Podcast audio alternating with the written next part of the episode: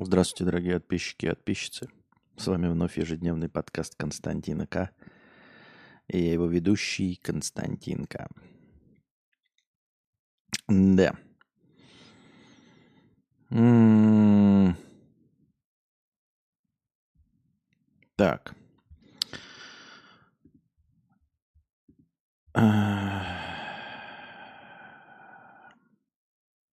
Ну, так себе сегодня день, конечно.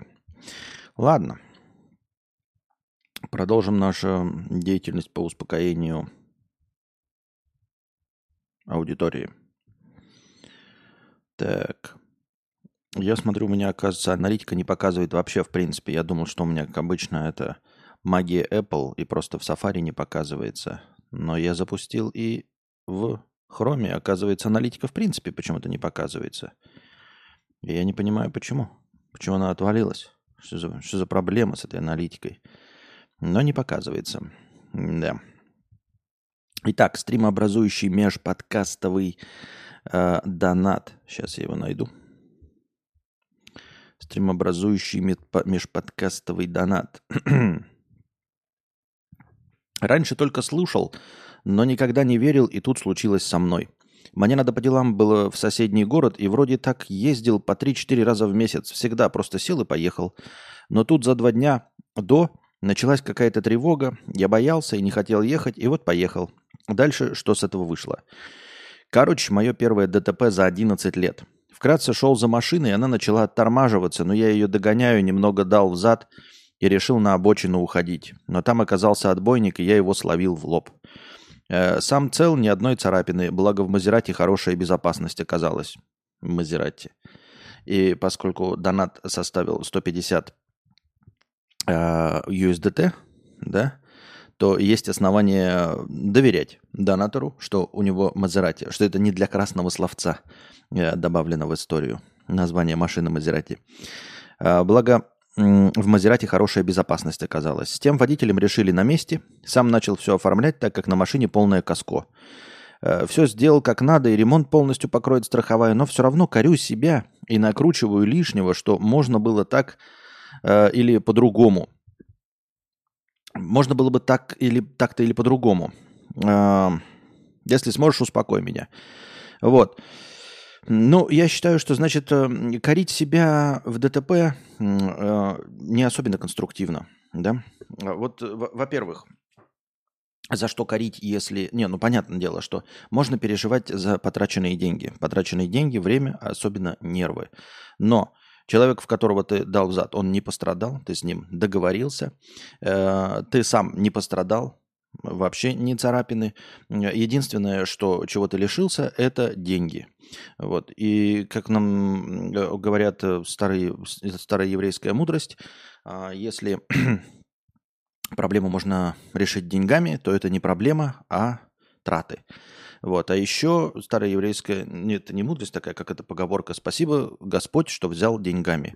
И в твоем случае, я думаю, что нужно просто э, сказать спасибо Господу, что взял деньгами, потому что ты никак не пострадал, человек не пострадал, э, Единственное, чего ты лишился, это денег. Ну, в смысле финансовых затрат. Ремонт Мазерати, ремонт вот этой машины, которую ты поцарапал. И все.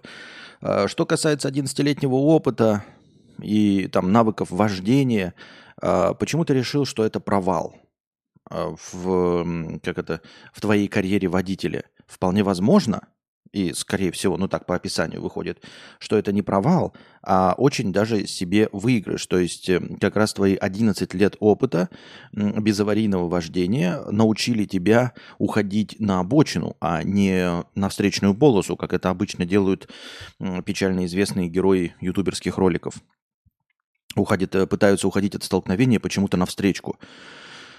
Потому что где-то в глубины души хотят сохранить машину и проехать по ровной, и как-то объехать, и как-то выкрутиться. Тогда как съезжая в кювет, ты, очевидно, понимаешь, что ты сразу ломаешь машину, там все остальное, э, колеса, пятое, десятое. И ты уехал на обочину, а не на встречку. Это и есть твои навыки вождения, это и есть твоя мышечная память.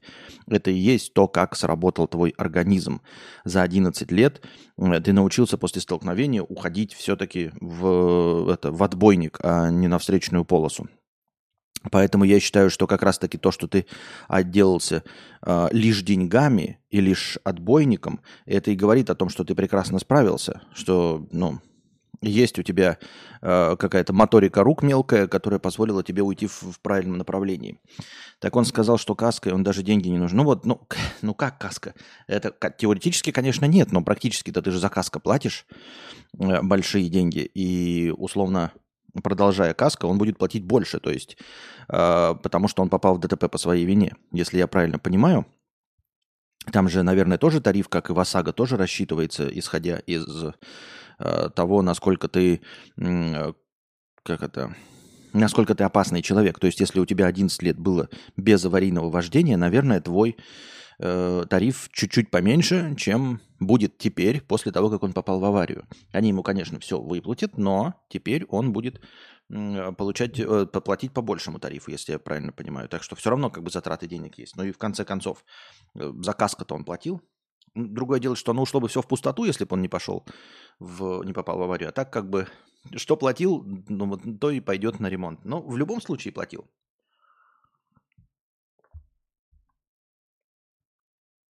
Я так думаю. Вот. И переживать, а, ну, переживать, конечно, не то чтобы стоит, все равно придется переживать, потому что это же огромный стресс. Именно поэтому люди после попадания даже в небольшие ДТП боятся ездить на автомобиле, им нужна либо какая-то психологическая помощь, либо нужны ходить на курсы восстановления навыков вождения, чтобы получить какое-то спокойствие. Так что понятно, что тебе, э, ну, ты получил стресс, да, наверное, нужно парочку недель успокоиться, вот, и потом обратно садиться за руль. Но я думаю, что машина-то все равно будет ремонтировать как минимум пару недель. Но э, винить себя неконструктивно. Единственное, э, когда можно винить себя в ДТП, это, наверное, в двух случаях. Первый случай, когда ты сидел за рулем пьяный, но я думаю, тут и без меня, и без всех остальных э, тебя обвинит полиция, и ты получишь своим по шарам, если бы ты был пьяный. Но ты наверняка был не пьяный, иначе бы об этом сказал, иначе бы вообще не рассказывал историю вот, выпивший. А второе, можно было бы, знаете, еще покорить себя за то, что лох, и если бы, например, ты проходил курсы экстремального вождения за 50, там, я не знаю, 100 тысяч рублей в Москве, ты такой, вау, проходил курсы экстремального вождения в заносе, делал полицейские развороты, умеешь якобы, значит, эм, ездить по льду, по скользкому. И вот когда представилась такая возможность, ты не сумел воспользоваться своими навыками, полученными э, в обучении. Тогда можно было сказать бы, и то не виня себя, сказать, вот это лох, учился, учился за 100 тысяч рублей, а воспользоваться все равно не сумел. И то это нужно было бы воспользоваться, если произошла бы ситуация, которую ты прорабатывал бы на этих курсах. Но есть подозрение, что ты тоже этим не занимался, потому что никто этим не занимался. Э, э, и, наверное, об этом тоже рассказывается. Поэтому вот, нет того, что ты пьяный, и нет того, что ты специально учился навыкам экстремального вождения, чтобы избегать аварий и, и, ну, и таких вот ситуаций. Поэтому не представляю, почему, по какой причине можно себя винить в ДТП. Во всех остальных случаях, когда говорят, вот там не доглядел и все остальное, но это желание обвинить себя. А, запомните, дорогие ребята, винить себя неконструктивно. Я не то чтобы, как говорится, как, как настоящий учитель, это не значит, что, рассказывая вам, я сам этому не подвержен. Нет, я сам тоже стремлюсь избавиться от э, этого чувства вины. Может быть, я, мне кажется, избавился вообще от всех чувств вины, но тем не менее всегда есть куда стремиться, конечно. Но вина э, э, самого себя это не конструктивно, ребята. Вина это то, э, что должны испытывать другие люди.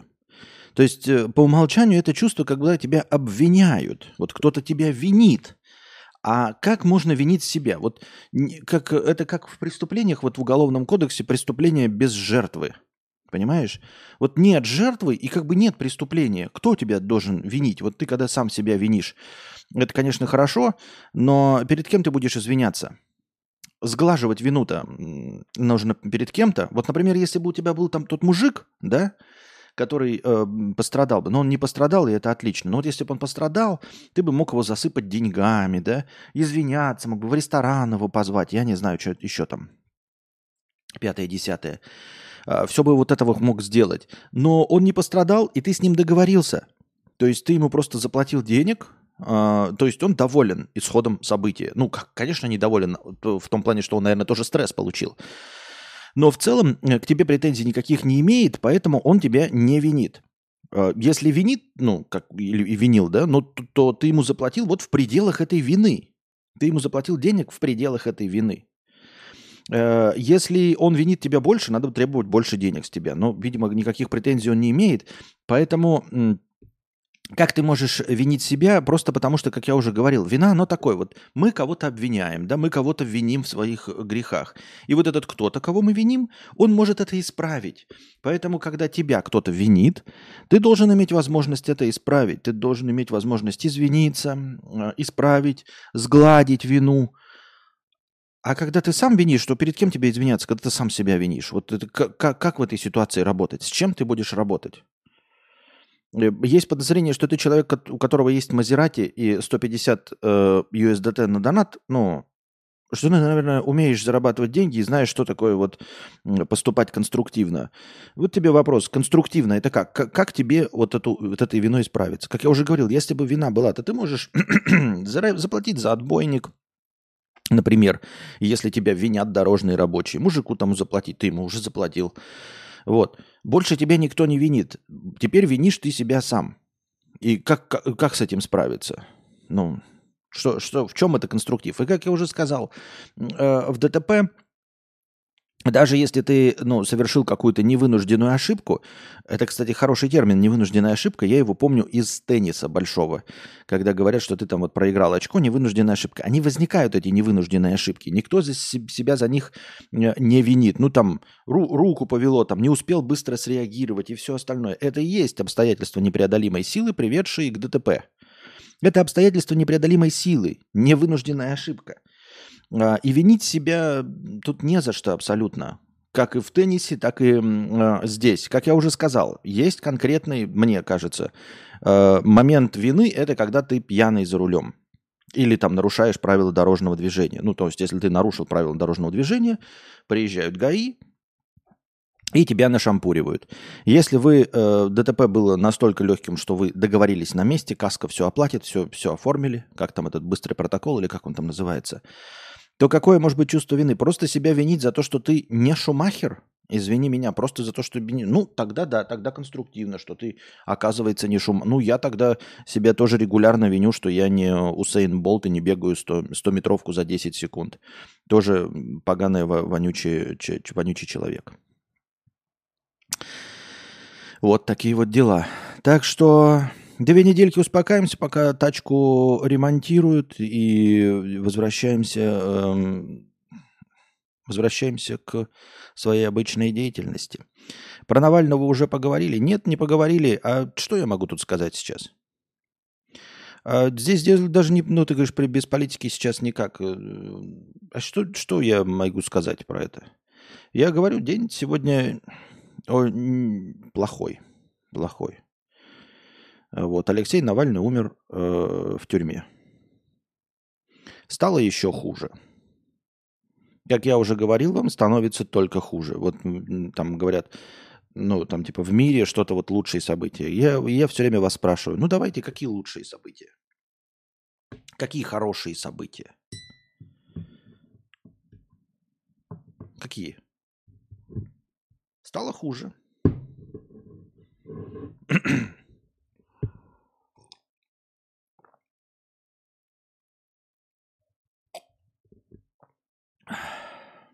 А, пенициллин. Но я имею в виду из того, что происходит, происходит в последнее время.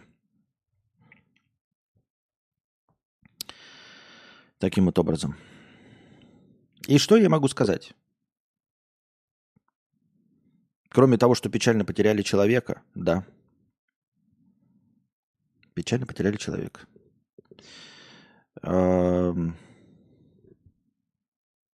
Очень жаль, что потеряли человека. Вот. Интересно, что вспоминается при этом, да, кто-то там написал, где-то я читал, да, что а, вот эм, эм, был такой эм, политик Нельсон Мандела. э, в ЮАР. Боролся, по-моему, с апартеидом там. Ну, в общем, тоже был э, оппозиционен к власти э, в Южноафриканской республике. Так вот, он просидел 27 лет в тюрьме. Вот. Э, его тоже власть обвиняла, и он 27 лет в тюрьме просидел, а потом вышел и занялся политикой. Но 27 лет прожил. Но это Южная Африка, там, понимаете, это Южная Африка. Загнивающий Запад, апартеид. вот. Все не скрепно, поэтому там как бы политик может в тюрьме прожить 27 лет.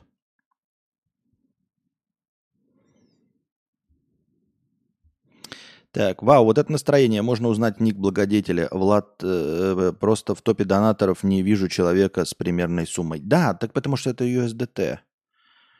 Это кто-то из старых, э, я просто не помню, ну, в смысле, мне не написали ник.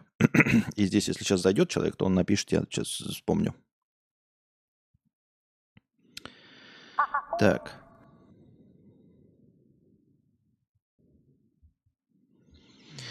Аноним 250 рублей, минута молчания, если можно. Минута молчания, как и э, цветы, как и картинки э, со свечой в Фейсбуке, они ничего не делают, дорогие друзья. Они ничего не делают. Поэтому это все бессмысленно.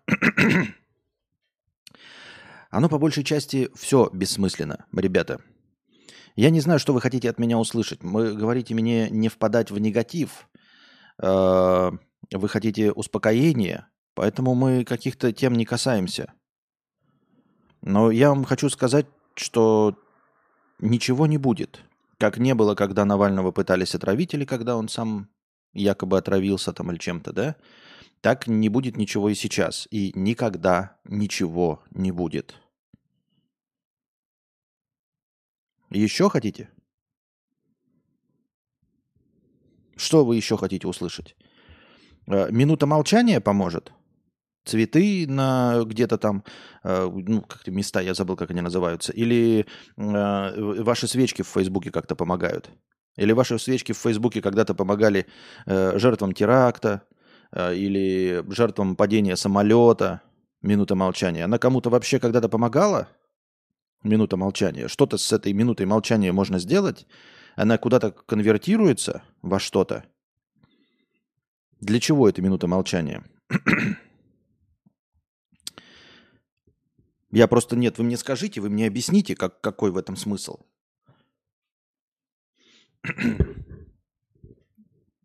так.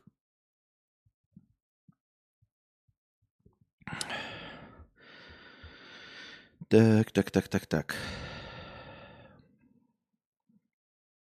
Аноним 6 УСД. 26 лет, женат, есть дети. Живем за границей в очень комфортных условиях. Богатый, хорошо зарабатываю, но маленький член и плохо стоит. Плохо стоит лет с 16. Не удовлетворяю жену в постели. Думаешь, это серьезная проблема, если учесть, что есть деньги и хорошо обустроил семью? Ну, наверное, на... если тебя это не волнует, то можно спросить только вторую сторону э, этой, эм, этой проблемы. Вторая сторона – это твоя жена. Если тебя не волнует, то если спросить вторую сторону, если ее не волнует, значит проблемы нет. Если ее волнует, то нужно идти к сексопатологам, к врачам и пытаться решить эту проблему. Минуты молчания и цветы привлекают внимание невежд и незнающих. О, сколько уже было этих минут молчания и цветов. И что? Привлекли внимание. Дальше что? Дальше что, Наталья? Ну, привлекли вы внимание. Вот э, все случаи до этого с, э, со свечами в запрещенном буке, с цветами, с минутами молчания привлекли. Дальше что? Просто хотите сделать э, вид, что вы что-то делаете? Ничего вы не делаете, как и я ничего не делаю. И никто ничего не делает. Да, мы потеряли великого человека – он умер в тюрьме за свои э, взгляды, за наши взгляды, надеясь сделать нашу жизнь лучше. Но минута молчания и цветы э, не делают вас особенно каким-то активным или еще что-то. Но знание масс порождает силу. Нет. Не, нет. Нет. Это все из красивых книжек европейцев. Понимаете, это где-то в, Аме... Ой, в Америке, в Париже могут выехать трактористы э, и всех этот, как его, завалить э, это правительство навозом. Это во Франции можно делать, понимаете? Где есть гражданское общество, которое что-то может сделать. Не проецируйте опыт э, Адамов Смитов, всяких еще каких-то америкашек, Айн Рэнд. Вот это все, это все не работает на, э, во-первых, Россию, а во-вторых, еще раз, ребята, какие массы, какую силу порождает Россияне всем довольны. Россияне всем довольны. Еще раз. Мы проиграли. Россияне всем довольны. Ну, в смысле, не мы, кто мы-то, я не знаю, кто, про, о ком я говорю. О вас, о мне, о себе. Я не знаю, о чем мы говорим. Но россияне всем довольны у россиян все хорошо. Какую массу, как, как, э, какие, какую силу порождают? В чем? Они уверены в себе, у них все правильно, все хорошо, нет никаких вопросов. У россиян нет никаких вопросов. Я тоже россиянин, да, но я вот эмигрировавший россиянин. Не веришь в свободную Россию, пишет Наталья. В свободную от кого? От кого свободную? Кого ты собралась освобождать? Все довольны. Кого ты собралась освобождать?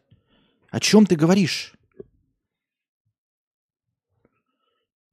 Кого освобождать? Все довольны. Я не понимаю, ну выйди ты на улицу, проспрашивай людей, поговори с ними. Все довольны. Низкие цены, все э, привозится, санкции не работают, все хорошо в стране. Рабочие места появляются. Осуждаем какую-то террористическую организацию.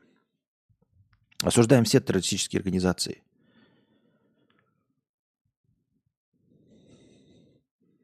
Наталья пишет от диктатуры. От какой диктатуры? От какой диктатуры? От кого ты собралась освобождать? Еще раз.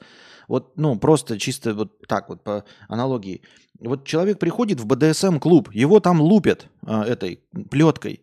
Ты вот анекдот сразу вспоминается. Помните, заходит муж такой, да, и в комнату и видит жену свою в кляпах с плетками, и любовник ее с, с плетками в кляпах, весь в царапинах, короче, в каких-то шипах они. И он смотрит на них. Я полагаю, люлей вам давать бессмысленно. И вот так же здесь. Ты собираешься спасать эм, э, Анастейшу Стил от э, злого мистера Грей? Серьезно? Вот 50 оттенков серого, помнишь? Вот есть Анастейша Стил. Ты собираешься Анастейшу Стил спасать от мистера Грея? Да она тебе глотку перегрызет за мистера Грея. Понимаешь? Она его любит. Именно за то, какой он есть, мистер Грей. Она тебе глотку перегрызет. Ты неужели этого не видишь?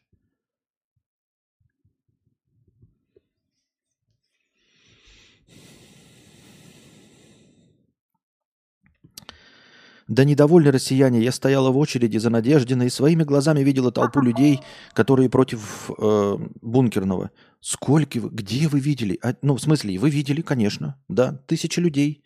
Но россиян 140 миллионов. Вы понимаете, что такое 86% одобрения?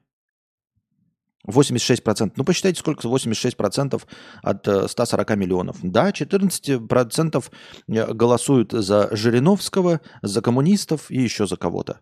Но жириновские коммунисты, они также были против Навального, если вы вдруг забыли об этом, да? Э, все одобренные кандидаты в президенты, они тоже против Навального были. Так что о чем? Я не понимаю, вот с чем вы говорите? Я ни, ни с чем не борюсь, ни за кого. Я не спасаю людей, которые э, уже спасены, у которых все хорошо. Поэтому нет, вы живете в своем мире э, розовых каких-то надежд э, и веселых. я, поймите меня правильно, я не хочу вас возвращать с небес на землю, поэтому я и говорю, что мы об этом не говорим, э, потому что я не хочу, э, ну, разрушать ваш мания-мирок, в котором вы живете. Я, наверное, не смогу разрушить ваш э, мания-мирок. Никогда. Вот. Но просто вы приходите мне и навязываете свой мания-мирок мне. Я вам не навязываю свой, свой взгляд, понимаете? Я мог бы об этом не говорить, потому что я все знаю. А большинство зрителей, которые здесь сидят, все знают. Моя позиция известна. Э, о чем говорить? Все.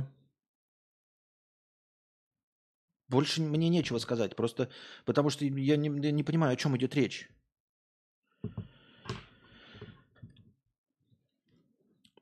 Нет ничего плохого, что вы живете в, в, в мире, где хорошие люди вокруг, да? где вы верите, что у вас есть поддержка, там, ну, по, по вашей точке зрения. Ну, живите, но только э, это вы когда приходите и вам говорят, ну нет, это не так, вы не большинство. Вы не большинство просто и все.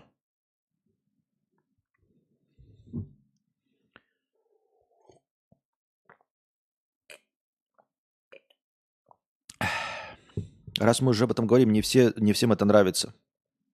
Не всем это нравится, но, к сожалению, у вас меньшинство. Что поделать? Я люблю помидоры с сахаром. А все абсолютно любят помидоры с солью. Я ничего с этим не смогу поделать никогда. Я могу просто дальше есть помидоры с сахаром. Вот. Если мне будут э, запрещать есть помидоры с сахаром, я не смогу не убедить ни массы, ничего. Потому что люди любят помидоры с солью. Их невозможно не переубедить, ничего. Я просто поеду туда, где будут можно есть помидоры с сахаром, и все. Жалко Навального. Очень жалко, да? Очень жалко.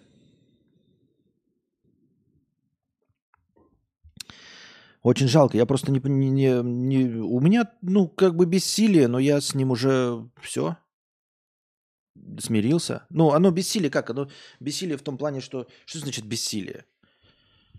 Ну, ну бессилие... Как, как можно навязывать народу то, что он хочет? Я не понимаю.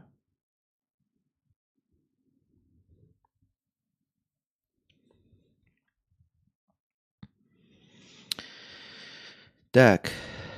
Анкл Саша 500 рублей с покрытием комиссии. Э, хорошего вам настроения, просто в поддержку стрима. Спасибо. Uh, Виннигадай 100 рублей с покрытием комиссии. Толстей и богатей, Константин. Я слушаю записи стримов, а иногда хочется поучаствовать в обсуждении. Думал ли ты организовать один стабильный стрим в неделю в четкое время, чтобы можно было подгадать время, а не надеяться, что когда-то синхронизируется бессонница и стрим в 4.20? Целую мысли. А, нет, невозможно, потому что а, ты не поверишь, я выберу время, и с моей удачливостью это будет время, которое неудобно абсолютно всем – э, людям, которые хотели бы вот изредка из аудиослушателей, не присутствующих в прямом эфире, хотели бы поучаствовать и задать вопрос. То есть есть какая-то часть аудитории, которая действительно слушает только в записи и никогда не попадает на прямые эфиры. И им бы хотелось попасть. Но я выберу время, и оно не будет никому удобным. Потому что не универсально, понимаешь? Кто-то хочет попасть, а живет в Америке, кто-то там э, в, во Владивостоке, кто-то там еще на Урале, где-то еще. Поэтому, ну и чего? И куда? А, я выберу время, и ты же на него и не попадешь, понимаешь? Я выберу время и буду вот регулярно устраивать в это время стримы, и тебе никогда не будет удобно. Потому что если я, например, а, ну, условно, выберу время 16 часов по твоему эм, часовому поясу в четверг, 16 часов – это всегда будет рабочий день у тебя, и ты никогда не попадешь на этот стрим. Тогда как с моим отсутствующим расписанием, рано или поздно у меня будут какие-то флуктуации, я буду туда-сюда перемещаться, и ты все равно попадешь когда-нибудь на стрим. А вот если я поставлю в расписание 16.00 четверг, то ты никогда на него не попадешь, потому что у тебя всегда будет там рабочий день, и ты ну, не сможешь вырваться с работы, чтобы посидеть на стриме. Вот и все. Костя, привет из солнечного Израиля. Привет солнечному Израилю.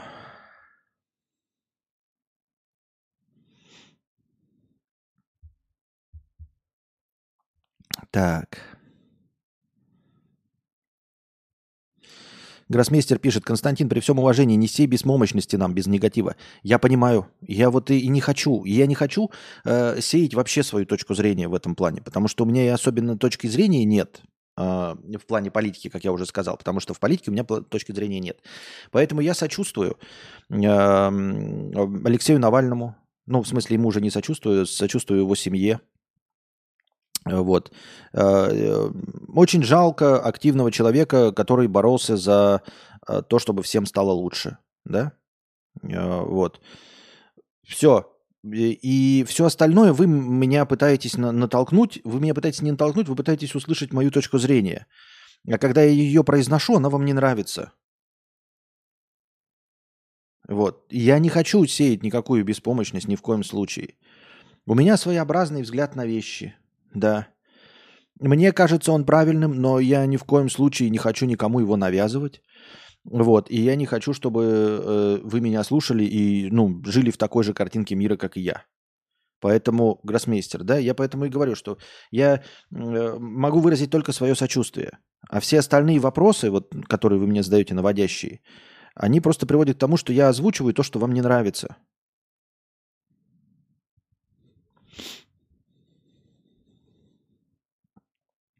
Аноним 10 евро с покрытием комиссии на тематический подкаст Дюна 2. Слушай, это, конечно, хорошо. Спасибо тебе огромное за э, донат на тематический подкаст по Дюне 2, но я не представляю, что там говорить. Во-первых, перед премьерой Дюны я прочитал Дюну, но первую, а теперь перед второй я все забыл, про что было продолжение Дюны. Я забыл, на чем закончился первый фильм. Мне просто нечего сказать. То есть, о чем я буду рассказывать? И всю подноготную, то есть я же рассказывал просто про мир. И про этот мир я вам рассказал. Вот и все. Черт помоечный, 50 рублей. Спасибо большое, черт помоечный. Мне нравится твоя точка зрения, но меня не удручает. Ну, я, я говорю, она не должна удручать. Вы должны помнить, что я развлекательная. Мы сюда должны приходить для развлечения. То есть э, все, что я произношу, оно должно вас развлекать и успокаивать по крайней мере, там существование моей точки зрения, вообще как она звучит, я надеюсь, что оно должно вас успокаивать. Несмотря ни на что, мы все равно сюда пришли. Понимаете? Вот. А, минута. Так, это аноним 250 рублей, это мы уже читали. Аноним 50 рублей для собственного успокоения. Для собственного успокоения я уже попереживал. Но это нет. Ребята, держитесь. Если,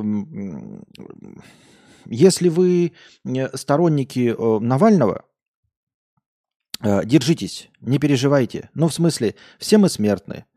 Эм, проблема в том, как говорил Волан, что иногда мы внезапно смертны. Это нехорошо, это неправильно. Так быть не должно. Люди должны жить, если они хотят жить, они должны жить лет до 80. Э, вот. Политические вопросы должны решаться дипломатическим путем, путем переговоров, там, документов, еще каких-то взаимодействий и всего остального. Мы все этого не переживем. Я имею в виду, как бы правильно выразиться. А, так. Я хотел бы сказать, что мы все не переживем 2100 год, но есть подозрение, что некоторые из вас могут прожить до 2100 года. Ну, наверное, давайте так. 2400, скорее всего, никто из нас не увидит. В любом случае, понимаете? Рано или поздно мы все с вами умрем. А, не расстраивайтесь, если вы верите, что у вас есть сторонники, если вы верите, что многие люди думают так же, как вы, или не согласны, от того, что Алексей Навальный умер, ничего не изменилось. Ваших сторонников осталось столько же, минус один человек. Это печально, но э, люди также думают, как и вы. А, если вы считаете, что ну, все хорошо и все правильно идет, то, в принципе, ну, к вам вообще никаких вопросов нет. Я подозреваю, что здесь есть люди в чате, которые все поддерживают и все нравится. Ну и все нормально. Ну, типа, у, у них вообще никаких проблем нет. Я имею в виду, что э, смерть э, человека, который являлся образом вот, вашего мировоззрения, э, не отменяет того, что, э, ну, не отменяет вашего мировоззрения, понимаете? И оно не должно вас разочаровывать. Потому что, ну вот, если вы верите условно в проект Венера, то смерть Жака Фреско не должно вас э, смутить. Если вы атеист, если вы прям атеист, то смерть Докинза не должна вас э, сделать верующим. Понимаете меня? Э, это грустно, печально, может вас расстроить, но смерть человека, одного, даже э, эм, э, ну, великого человека в вашем движении, оно просто ну, ничего не меняет в целом. Так. В среднем человек, человек живет 80 лет. Если самому младшему здесь 50, 15 лет, то вряд ли кто-то доживет до 2100. Да проблема в том, что э, благодаря медицине, это раз. Во-вторых, кто-то здесь, может быть, сидит тихих богачей, которые смогут э, самыми передовыми э, технологиями воспользоваться. А во-вторых, не забываем, что еще есть долгожители. Просто чисто теоретически здесь могут быть долгожители. Так. Привет из Вьетнама, 50 рублей. Чуваку с вялым пеструном э, совет. Пей за час перед каитусом с супругой одну таблетку 50. Так, еще раз. Все, что я сейчас читаю, это из интернета, это не мои советы. Это просто цитата. Чуваку с вялым пеструном пей за час перед каитусом с супругой одну таблетку 50 миллиграмм э, силденафила. Если хочешь, чтобы вся кровь стекла в писюн, то 100 миллиграмм. И будет тебе счастье и твердый. Вот такое. Ну, такой странный совет, мне кажется, это можно и э, как его, просто рекомендовать эти, как они, Виагра, Сиалис, или этот силденафил и есть Сиалис, нет?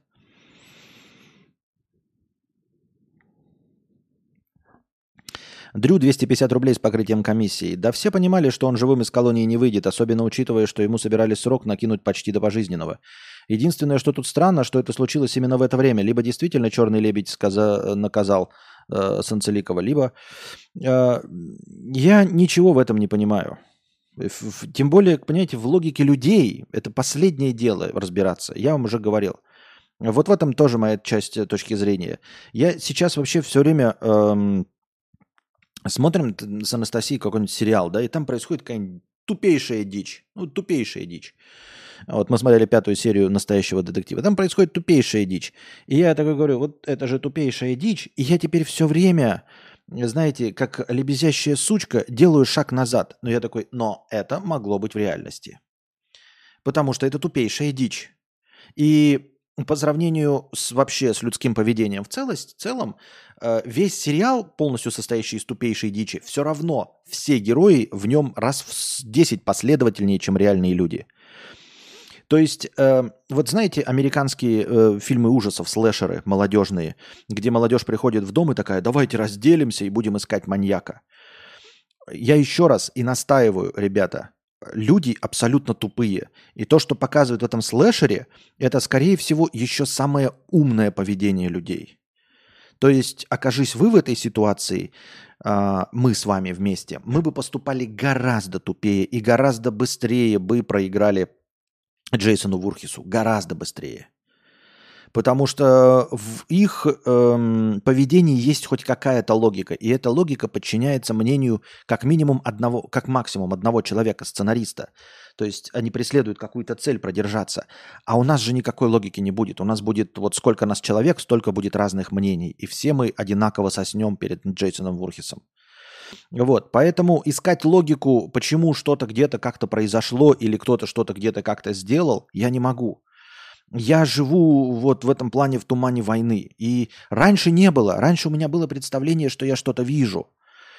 А за последние вот года, с начала войны и там еще раньше, наверное, с возрастом, мне пришло понимание, что я абсолютно не понимаю логику людей. То есть, ну вообще в целом.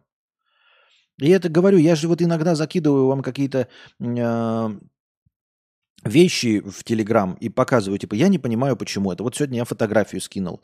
Э, почему эта фотография победила на конкурсе фотографий? Я бы с этой фотографией, которую вот я закинул, там можете посмотреть, я бы с этой фотографией не мог победить на конкурсе фотографий по одной простой причине. Не, нет, не потому что я неудача там вот это все. Не-не-не-не-не. А потому что я никогда бы не послал такую фуфловую фотографию. Я просто никогда бы на конкурс такое фуфло не послал. Потому что она полнейшее фуфло. Там бытовуха, там просто снимок на рынке. Ну, просто вот на рынке вот мужики стоят, люди. Там нет ни какого-то сюжета, ни переживаний, ни эмоций, просто ленивые люди стоят.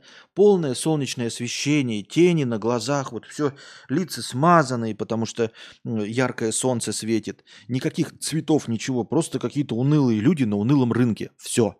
Я такой фуфло даже бы вам не показал. Ну, извините, я имею в виду не вам, а я имею в виду, что, блин, ну даже каком-то в чате с друзьями я бы это не показал, потому что даже в качестве информации я бы лучше голосовой записал, типа, вот я иду по рынку, здесь мужички сидят, чем их снимать. Настолько вот фуфло. Поэтому я вот со временем у меня почему-то навалился туман войны на, вот, на, на, на все, что я вижу.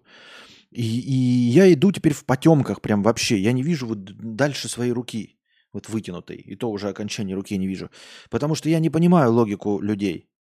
И как я уже говорил, вот я, мы с Анастасией смотрим какое-то ты просто не видишь суть вещей, поэтому на стриме 139 человек. Да, да, да, Ургата, ты абсолютно прав. Я это и объясняю. Я не вижу сути, не только сути вещей, да, но суть вещей это как раз моя теория не классического разума, это суть вещей. Я не суть вещей не вижу. Суть вещей я вижу. Вещь, она есть вещь. Если у нее нет оценки, то какая у нее может быть суть? Ну, вот стол, он и есть стол. Вот если нет никаких людей, то это просто, ну, вот набор металла и дерева. Понимаешь? Суть вещей я вижу. А я говорю про а, а, отношения людей. Они сейчас зайдут, и они скажут, что этот стол, оказывается, принадлежал э, этому... Кому?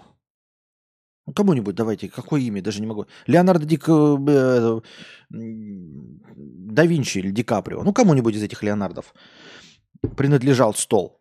Потом кто-то скажет, что это стол произведения искусства. И он, оказывается, стоит миллионы. Понимаешь, это не суть вещей. Я не вижу логику этих людей. Я не могу угадать. Пока они не войдут, мне не скажут, я не могу сказать про этот стол ничего. Вот и все.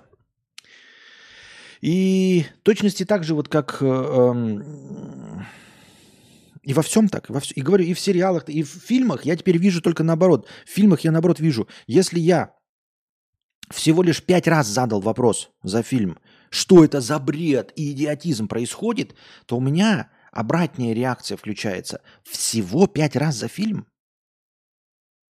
То есть я смотрел полтора часа фильм, и в нем у меня всего пять раз возник вопрос, какой бред они нелогичный творят, за полтора часа, а ведь эти полтора часа в основном-то э, это хронометраж полтора часа, а там же показывают множество событий, то есть все эти люди все остальное время поступали логично. Тогда как я включаю новости и просто каждую секунду «Да бред! Да идиотизм! Да тупизна! Да бред! Да идиотизм! Да тупизна! Да бред! Да идиотизм! Да тупизна! Да бред! Да идиот... Да тупизна!» Это вот все, что я смотрю в новостях и читаю. А включаю фильм, а там всего пять раз. Всего лишь э, люди разделились, э, чтобы бороться с маньяком. Всего ли? Ну, это действительно всего лишь. Все остальное время они не пили из лужи. И поэтому я всегда такой, смотрю такой, а и потом, и у меня сейчас еще, знаете, как включается какой механизм? Э, когда я смотрю какой-то бред, а, в кино, в сериалах, ну, то есть в выдуманном художественном произведении, у меня еще включается обратный механизм. То есть я вижу бред какой-то, и вот я тоже вчера вот Анастасии такой, вот бредятина в пятой серии, да, типа, можно же было нелогично, ну, типа, они, как они нелогично делают, можно же было логично, думаем мы с Анастасией. И потом я ей говорю, а можно было еще тупее? Понимаете? То есть обычно люди как смотрят сериал такие, фильм, и говорят такие, вот какой тупой главный герой. Можно же было сделать вот так, думаем мы.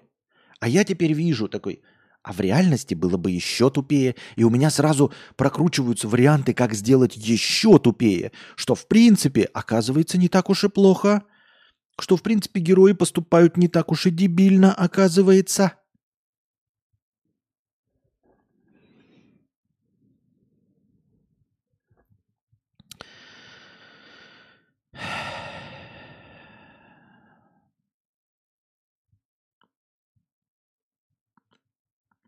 Может, в случае терактов свечки и цветы не помогают, а вот в случае с Алексеем Анатольевичем я считаю, что помогает. Мы знаем, что нас много, это значит, что... Э, ничего это не значит, Ой, Никита. Ничего не значит. Ну нет, опять. Вот ты э, э, вот это произносишь для чего? Для того, чтобы получить успокоение из моих уст?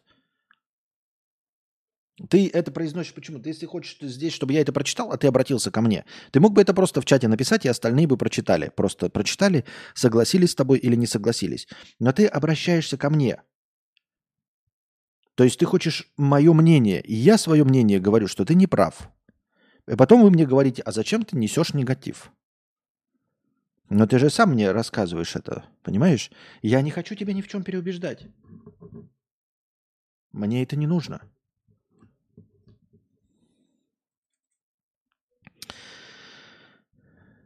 Костя вышел на уровень «Я знаю, что ничего не знаю». Пятая серия действительно кринж.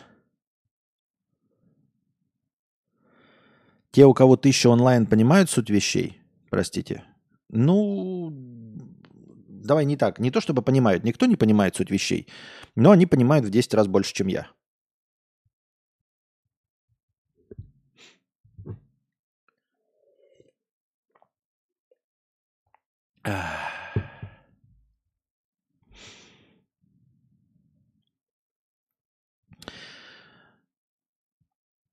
Люди переоценивают интеллектуальные способности политиков, я признаться тоже. Да, и, ну это я тоже говорил, что э, не только политиков, а вообще кого бы то ни было переоценивают э, умственные способности. Хотя мы с вами лекцию про тупых людей читали, что мы на самом деле недооцениваем количество тупых людей, а, а не количество умных. Вот. То есть э, тупых всегда больше, чем мы думаем. Соответственно, если вы думаете, что тупых 100 из 100, а значит их еще больше. Плюс вы. Таким вот образом. Так что... Эм, ну и все.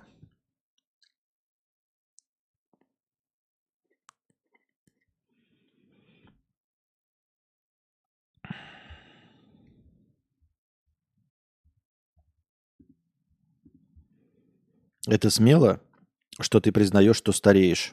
Нет, в этом ничего смелого. Ты, э, не, ребята, не, как это, не захваливайте обычные вещи. Ну там, знаете, какой хороший человек, что вернул долг. Вообще-то все должны возвращать долг, если взяли деньги, я имею в виду. Вот. Э, какой ты смелый, что признаешь, что стареешь. Нет в этом никакой смелости. Я же старею. Это же правда. Что тут? О чем говорить? Атаракс относительно помог, выспался и стало получше. Поздравляем, мармеладный. У Яндекса появилась нейронка, которая сразу сканирует QR-коды с экрана. Не надо доставать телефон. Наконец, в ссылке на ОСДТ появился смысл. А, Да, она тут, кстати, висит, и ей никто не пользуется. Я почему говорю, что никто не пользуется? Потому что донатят в основном одни и те же люди. И есть подозрение, что они давным-давно скопировали из того, что в, в подписи. А вот эта картинка я не знаю. Ну, она просто оживляет нам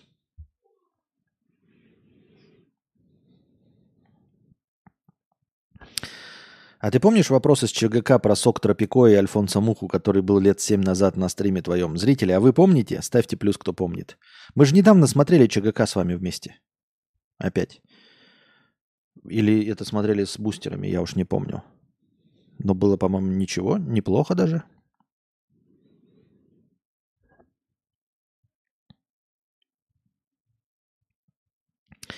Так.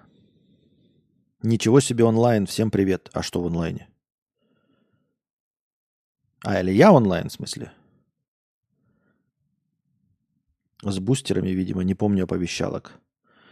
Ну, видимо, с бустерами. Так, у меня не показывает аналитика, как я уже сказал. Уже несколько дней у меня не открывается аналитика во время прямого эфира. И я не понимаю, с чем это связано. Как я уже говорил, я думал, что это магия Apple – Просто смирись, что у тебя не показывает. Но я не в Safari, я запустил в Chrome, а Chrome-то это, извините меня, э, благонадежный браузер, и все равно ничего нет. Все равно ничего нет. Ну, короче, ребят, все равно моя основная, основная задача как клоуна, э, развлекателя и успокоителя – это успокаивать, как я уже сказал. Э, плохо, печально, печальные события происходят, но Э, как я уже сказал, продолжаете жить, продолжаем жить. Вот. Продолжайте думать, как думаете. Вот. Э, живите своими ценностями. Ваши ценности никуда не деваются, а, несмотря на происходящее вокруг. Пока вы сами живы, ваши ценности живы вместе с вами.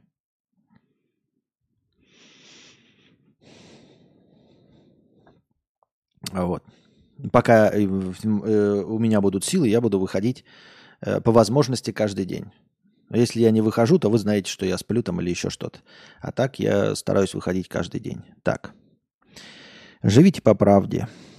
Ну, пусть будет по правде, хорошо.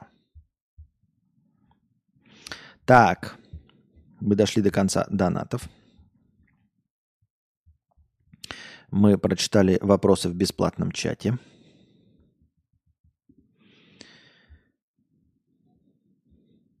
Поэтому переходим к повесткам. Кстати, закидывайте вопросы в бесплатном чате, потому что список повесток у нас небольшой, а настроение еще до очка. Поэтому записывайте, записывайте, пишите вопросы в бесплатном чате в синем. Любые задавайте. Так. Борющийся с геморроем россиянин засунул себе в анус 15-сантиметровый картофель. Ну вот, вот, ребята, да? Первая же повестка. Первая же повестка. О чем мы говорим? А, как можно винить создателей настоящего детектива в каких-то бредовостях, когда первое, что я читаю в новостях, это борющийся с геморроем россиянин засунул себе в анус 15-сантиметровый картофель. Ничего не... Спо... Понимаете, сценарист, э, который писал этот сценарий, да, он же, ну, где-то работал до этого, вот он, э, ну, выучил русский язык, ну, какой, на каком он пишет, там, может, англи, англичокский, может быть, какие-то курсы прошел. И в конце концов он, его несколько человек наняли. Посчитали, что он хорошо пишет сценарий. То есть он уже, в принципе, не может написать то, что происходило в реальной жизни. Он все равно будет умнее, чем реальность. Поэтому никакой бред в настоящем детективе не сможет сравниться с тем, что борющийся с геморроем человек засунул себе в анус 15-сантиметровый картофель. Ну вот нет. Понимаете? И вот когда э, вы будем смотреть какой-нибудь фильм а, или еще что-нибудь, и вы скажете, блин, да это же бред. А я вам сразу, борющийся с геморроем человек засунул себе в анус 15-сантиметровый картофель. Это в жизни. Или как, помните, когда фильм «Выживший» выходил с Леонардо Ди Каприо? Да не может человек вот в такой драке с медведем выжить. Борющийся с геморроем человек засунул себе в анус 15-сантиметровый картофель. Ничего не может быть бредовее реальности. Просто мне 29 лет, и мне приходит осознание, что раз я не понимаю современный кинематограф до конца, значит, мое время проходит, и я лет через 10 превращусь в ворчуна, как мой батя. Ты так говоришь, как будто это что-то плохое. Может быть, это хорошо?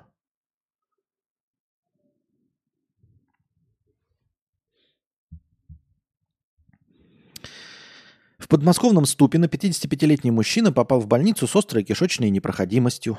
Врачи во время обследования обнаружили в организме пациента крупный народный предмет овальной формы и озадачились. Мужчина рассказал, что долгое время страдал от геморроя. Идти в медицинское учреждение он не пожелал и обратился к народным средствам лечения. В одной из статей житель Подмосковья вычитал, что проблему можно решить свечкой из сырого, из сырого картофеля. Чтобы сработало наверняка, он использовал огромный клубень размером примерно 15 на 10 сантиметров. Хирурги удалили клубень, проведя операцию под общим наркозом и посоветовали больше не заниматься самолечением. Пациент уходит на поправку. Но я надеюсь, что они заодно геморрой-то ему тоже удалили, потому что, что вы, удалили картофель, геморрой оставили? И, а, вот, смотрите, да? Видите, я ради шутки придумал какую. Я говорю, «А, удалили картофель, геморрой оставили, чтобы он это а ведь могло быть так. Вот теперь, теперь подумайте над тем. А может быть такое, что они ему геморрой оставили? Может. Ну реально может. Я-то думал, что я пошутил, а скорее всего они ему геморрой оставили, потому что это реальность. Это не сценарий настоящего детектива, аватара или какого-нибудь другого тупого э, американского кино. Это реальность. То есть они скажут, ну это как бы не наша вообще деятельность. Он же не заплатил за удаление геморроя, правильно? Это плановая операция, которая приходит, там еще что-то. А мы быстрое хирургическое вмешательство, картошку удалили, геморрой оставили. Скорее всего, так и было. Потому что это реальность.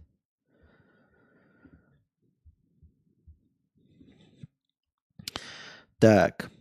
Женщина нашла мужчину в мусорном баке и вышла за него замуж. Жительница США не ожидала. Вот видите, ты такая, э, Анастейша пришла к миллиардеру, и миллиардер посмотрел на Анастейшу и в нее влюбился. Да зачем миллиардеру БДСМщику какая-то невзрачная телка? Неужели он не мог найти себе Клаудио Шифер, Марго Робби, Леонардо Ди Каприо? Это же бред! Люди не могут, богатые, любые другие вообще люди так выбирать себе партнера по жизни. Женщина нашла мужчину в мусорном баке и вышла за него замуж. Ни в одной книге, ни в одном сценарии, ни в одной игре. Жительница США не ожидала, что ее необычное хобби поиск сокровищ в мусорных баках приведет к настоящей любви. В 2009 году, копаясь в мусорном баке, она познакомилась с Дэйвом, который, как и она, увлекался dumpster diving ом. Это, оказывается, называется dumpster diving поиском в мусорных баках различных предметов, которые впоследствии можно продать или оставить себе. Объединив свои усилия, они стали находить в мусорных баках не только учебники, калькуляторы, канцелярии и моющие средства, но и цветы, кофейные кружки, подсвечники, свечи и цветочные горшки. Совместные поиски не только приносили им доход около 20 тысяч долларов в год, а в год. А что 20 тысяч долларов в год? Нормальная зарплата вполне себе но и сблизили их. Спустя несколько месяцев Эрин и Дэйв стали парой, а в апреле 24 года у них родится дочь. В итоге их дочь не пропала без находок в мусорке. Там ей нашли шезлонг для новорожденных, детское кресло и несколько детских бутылочек в упаковках. А еще, говорят, хорошие мужики на помойке не валяются. Видите, какая хорошая новость? А...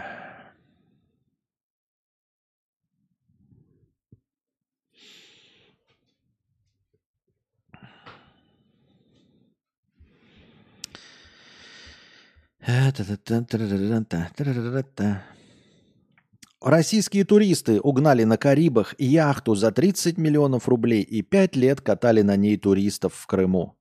Ее случайно остановили и выяснили, что судно краденое, и все эти годы по нему не, платили, не платился транспортный налог.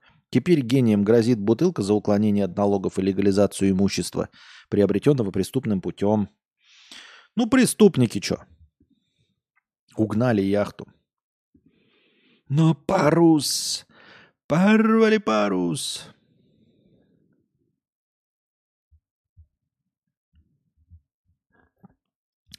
Девушка из Питера развела трех мужчин на многомиллионные подарки и оставила их разбираться в суде.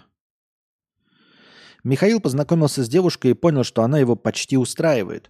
Он дал ей денег на увеличение губ, груди, липосакцию и прочие операции. Всего потрачено около 4 миллионов 300 тысяч рублей – После операции переделанная и красивая мадама ушла к Леониду. Через какое-то время олень номер один подал в суд на оленя номер два за неосновательное обогащение и потребовал вернуть все вложенные во внешность девушки деньги. Но Леонид рассказал, что она уже сбежала с неким Петром на отдых, прихватив подарков в виде, в виде машины за 2 миллиона 700 тысяч рублей.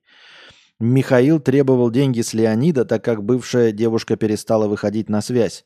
Олень-2 заявил, что готов возместить часть средств за те дни, когда ухаживал за скамершей до ухода к третьему мужику. Суд вернул иск, так как указанные суммы вне подсудности мировых судей. Что это вообще за бред? А, ну да, это реальность, ребята. Но сразу же задаемся вопросом, а какого а, вообще шиша отношения у них тут незаконное обогащение? Какое незаконное обогащение? Ты вложил деньги в липосакцию, там увеличение груди у телки. Телка ушла к другому мужику. Липосакция это он не получил мужик другой? Как вообще суд за это берется и вообще что-то рассматривает? Ну вот олень номер два, он же ничего не получил. Как можно доказать, что ты чем-то пользовался? У нас как бы люди друг другу не принадлежат. У нас нет рабства, нет крепостного права. Поэтому она свободная женщина. Ты вложил в нее деньги, она ушла к другому мужику. Другой мужик не получил эту женщину. Он это не передал машину в какое-то пользование. Это живой человек, он никому не принадлежит. И ее титьки принадлежат ей. Второй олень эти титьки не получил. И он же не вынул из нее этот силикон и себе его в очко не вставил. Я правильно понимаю?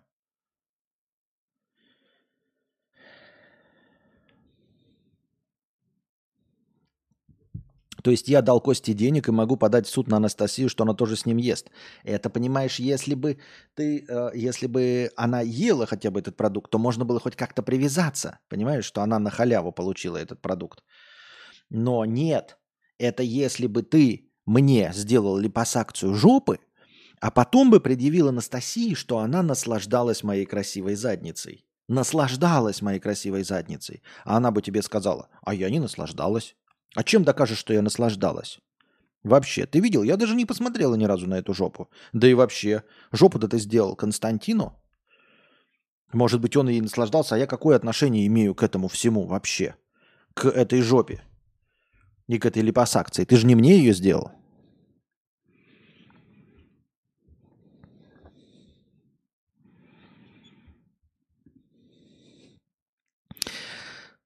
Стример проверил утечку газа зажигалкой и взорвал свою квартиру. Еще раз, ребята, какие могут быть претензии? И какие могут быть вопросы вообще? Кто, почему что-то сделал в политике или не в политике? Где бы то ни было, почему что-то произошло? И вы такие, смогу ли я когда-нибудь найти ответ? И потом читаешь, стример проверил утечку газа зажигалкой и взорвал свою квартиру. Мужик вставил себе 15-сантиметровый картофель, чтобы избавиться от геморроя. Чувак спокойно стримил Майнкрафт, пока не почуял странный запах. Ему посоветовали проверить, не утечка ли это, с помощью зажигалки. Сразу же после этого на экране произошел взрыв. Вскоре чувак написал, что лежит в больнице и выложил фотки из своей палаты. Он чувствует себя хорошо, и его котики тоже в порядке. В сети уже шутят, что чел просто гений вирусного маркетинга и своим якобы взрывом круто поднял себе охваты. Парень на всякий случай выздоравливай. Ну да, это, конечно, возможно, фейк. Возможно, фейк в смысле э, э, того, что этого не произошло, но не фейк в том плане, что не могло произойти. Нет, легко. Верю в то, что кто-то так и делал обязательно. Употребление шавермы снижает риск инфаркта, заявляют врачи. Также, ну, врачи много чего, э, оказывается, заявляют. Также шавуха помогает снизить раз, риск развития простаты.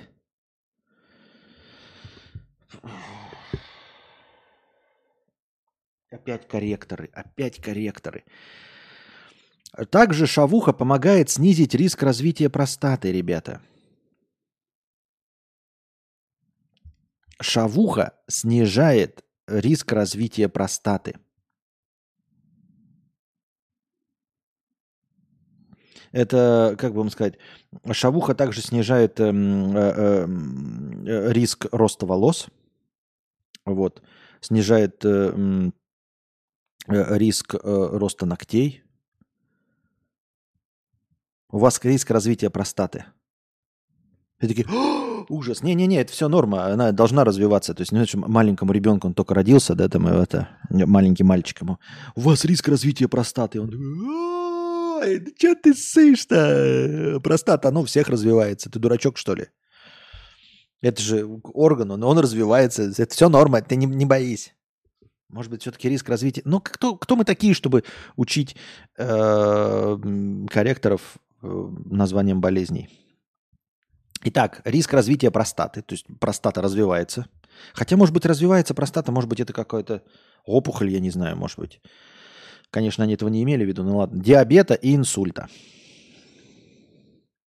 А, снижает риск развития простаты. То есть она еще и мешает развитию простаты. Понятно. Диабета и инсульта.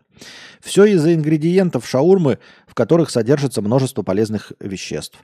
Например, марганец, содержащийся в мучных изделиях, снижает риск диабета, а томатная паста содержит ликопин, предупреждающий развитие рака простаты. Так все-таки рака простаты.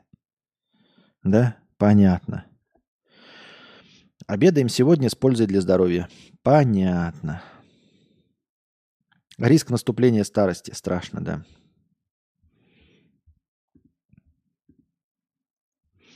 В сети разразился очередной скандал после мастер-класса по заработку на квартиры от блогерши.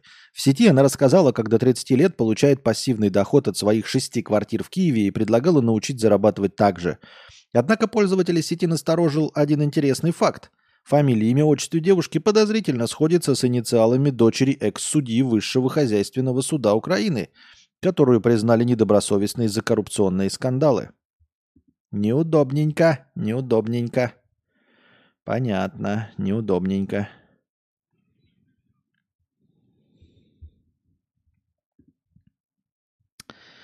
Россияне хотели бы, чтобы их партнеры раз, э, э, зарабат...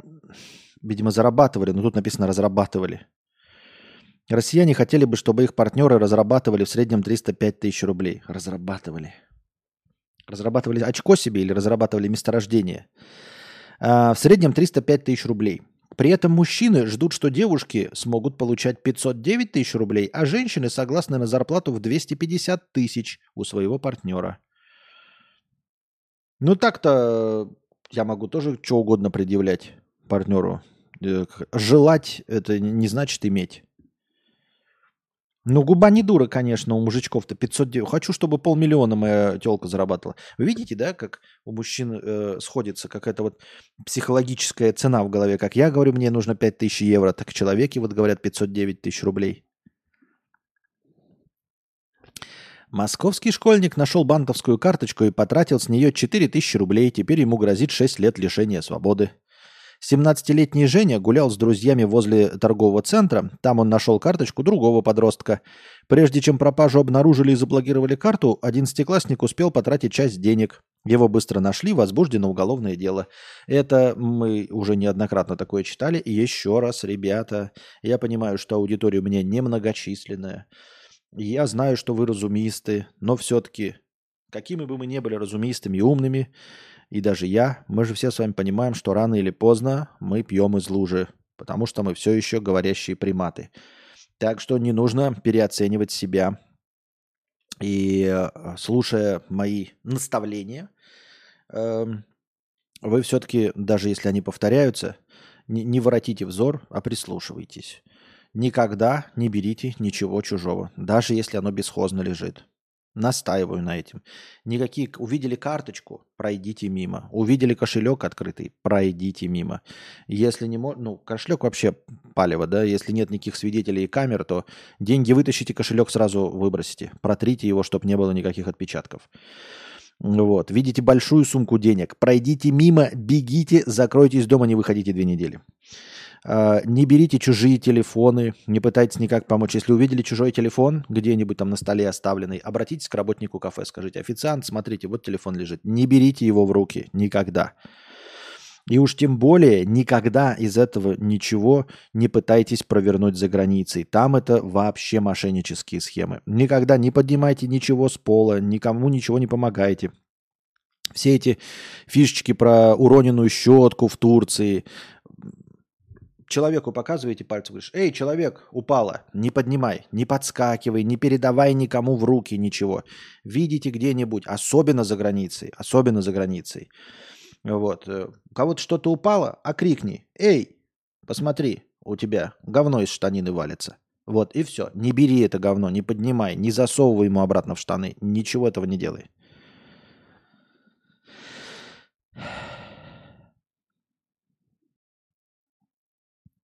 Таким образом. Ну и смотрите, никогда не будет халявы. Ты пришел карточки. Все банкоматы находятся под камерами. Все они все снимают. Вас обязательно вычислят. Никакой хитрой схемы нет.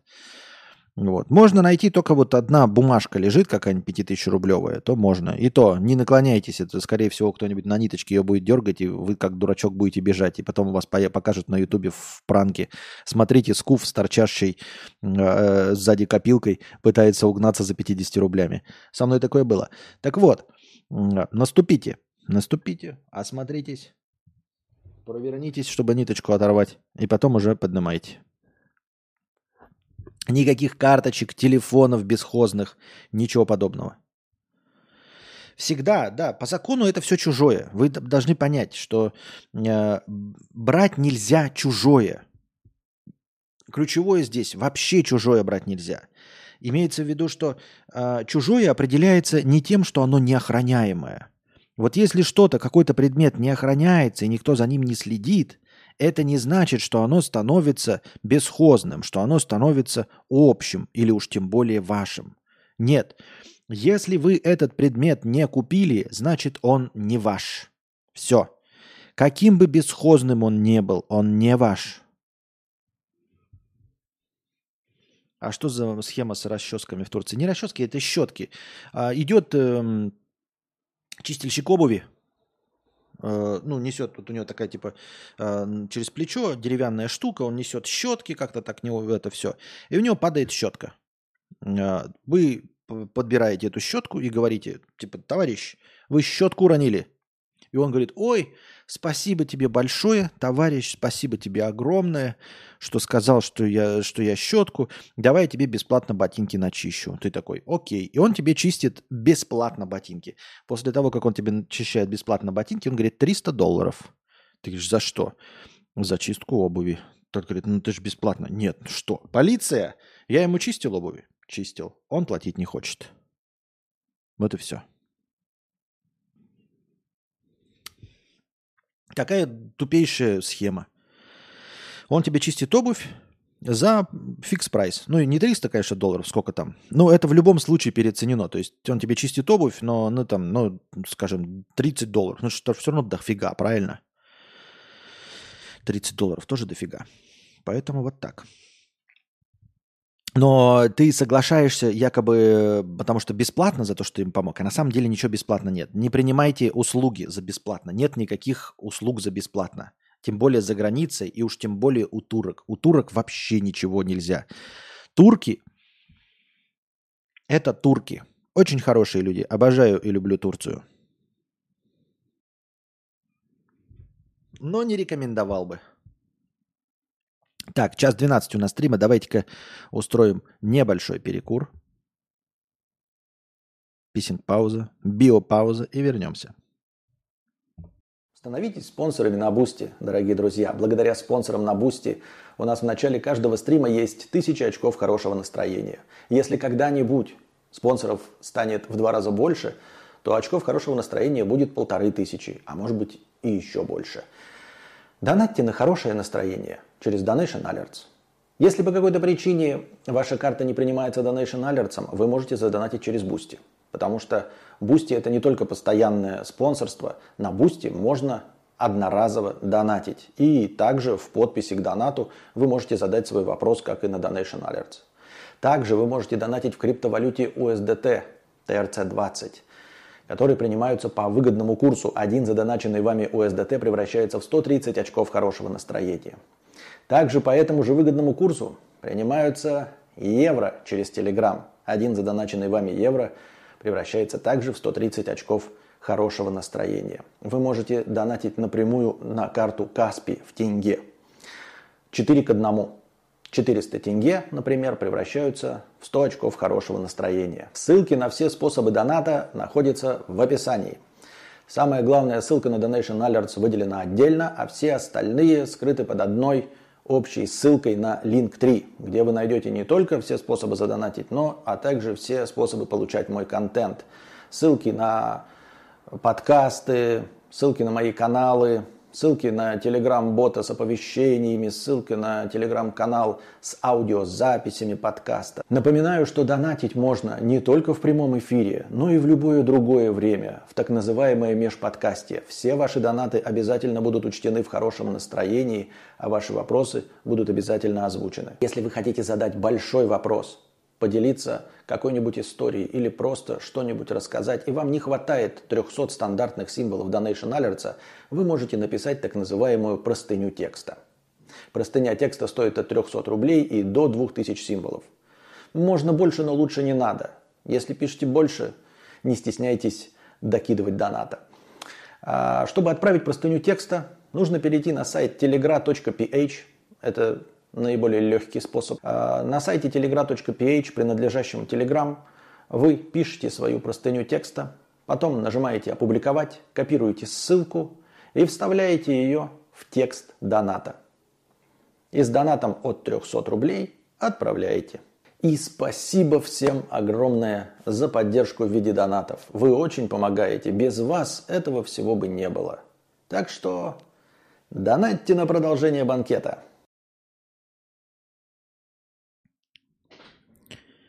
Так. Итак, мы вернулись. Так.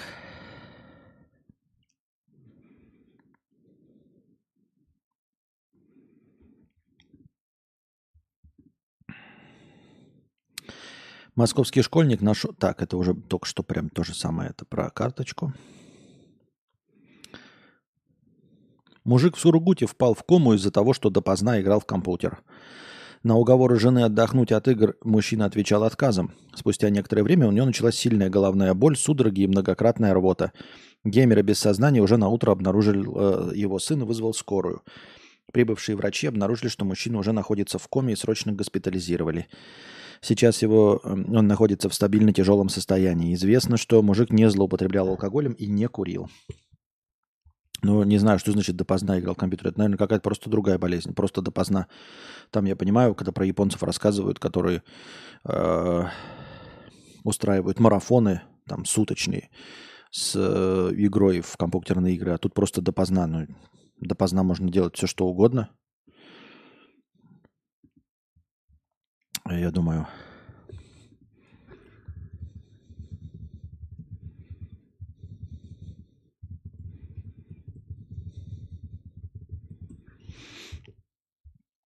Так.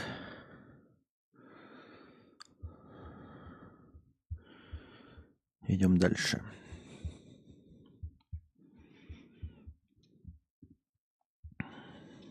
Женщина подала в суд на крупного производителя секс-игрушек за слив данных в Google с вибратора. Умный дилдак сливал все ее сексуальные предпочтения, используемые лубриканты, фетиши инф, и инфо о других игрушках, чтобы реклама Google настраивалась точнее. Удивительно, да? Как будто кто-то из нас не догадывается, что данные о нас сливаются в сеть. Тут еще хорошо, что в рекламных целях, а не в каких-нибудь там других целях. Нейросетевая модель Сбера GigaChat сдала экзамен по, неправ... Э, по направлению подготовки лечебное дело, необходимый для получения квалификации врач-лечебник.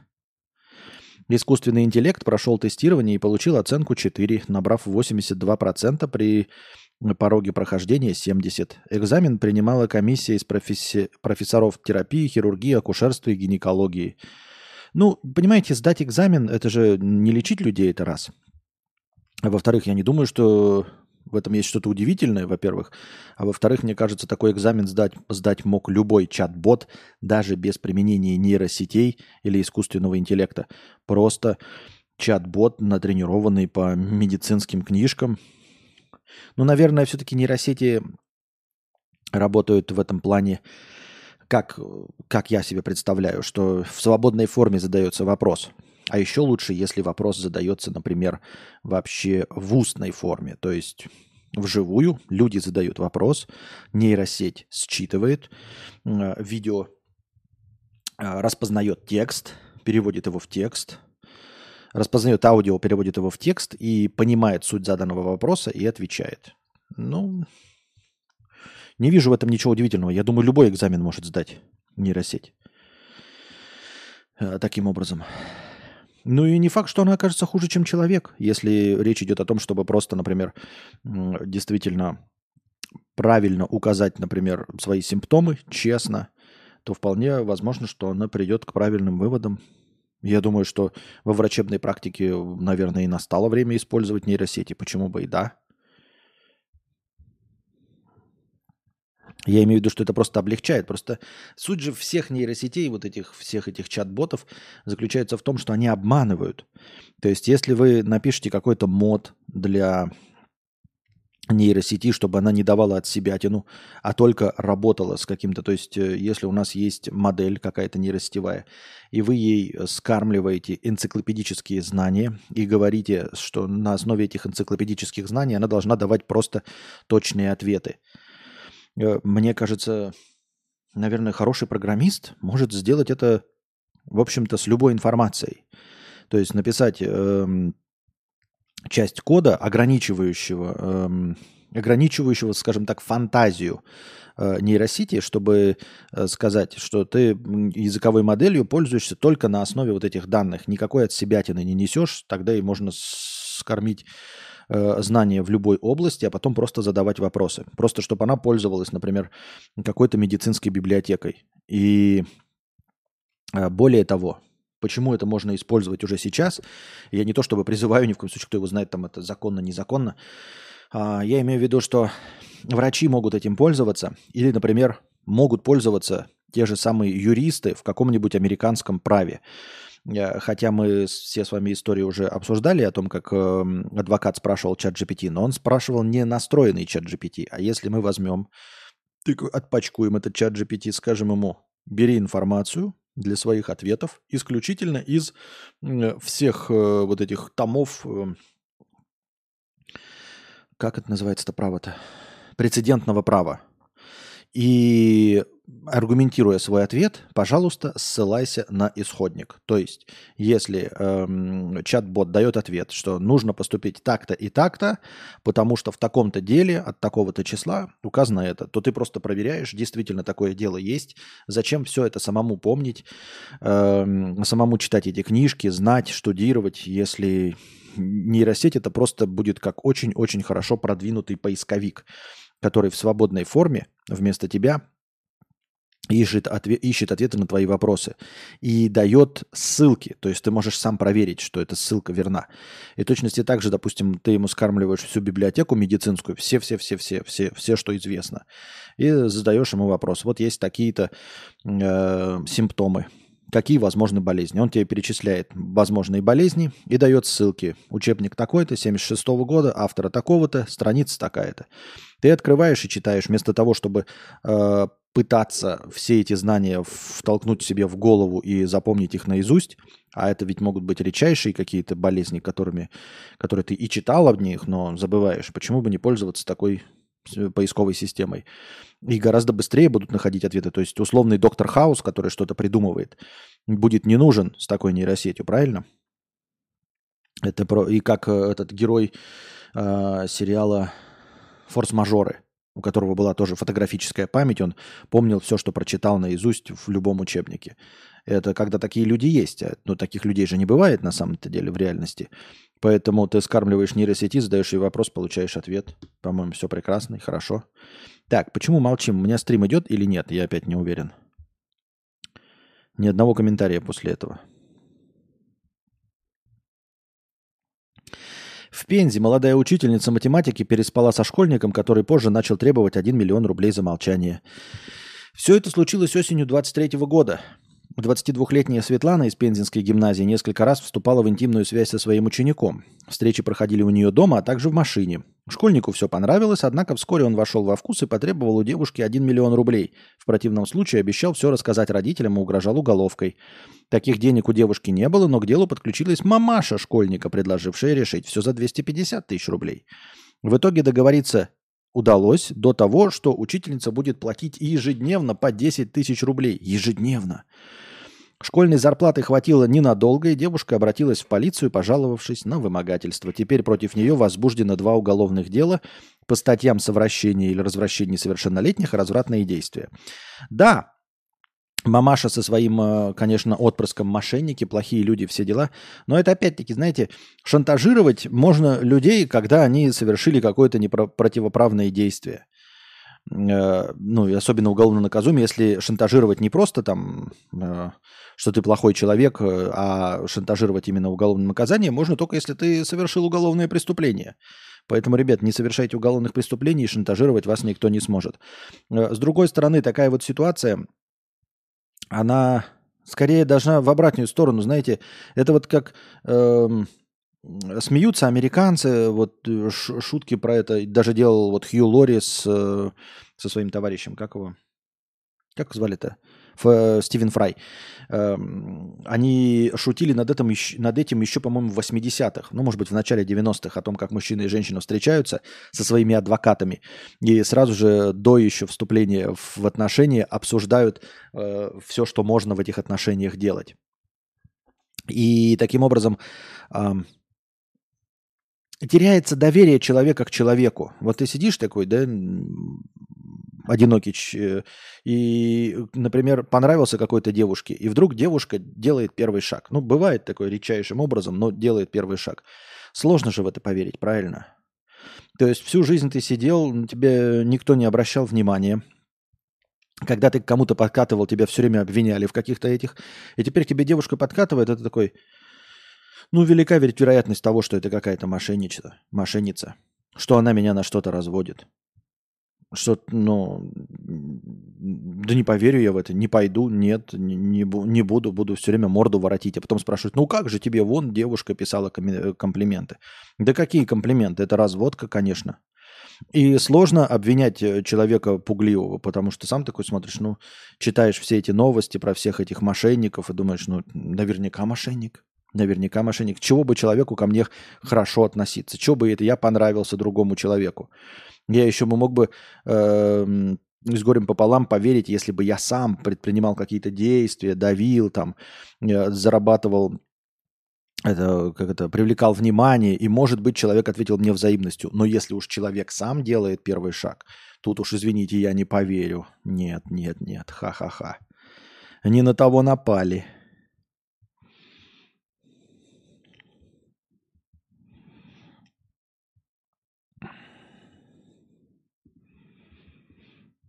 Так, какой-то твиттер. Блин, а он мне и не открывается, между прочим. Он и не открывается. Да ссылки на Твиттер такой какой-то Капустин. Кто это? Так.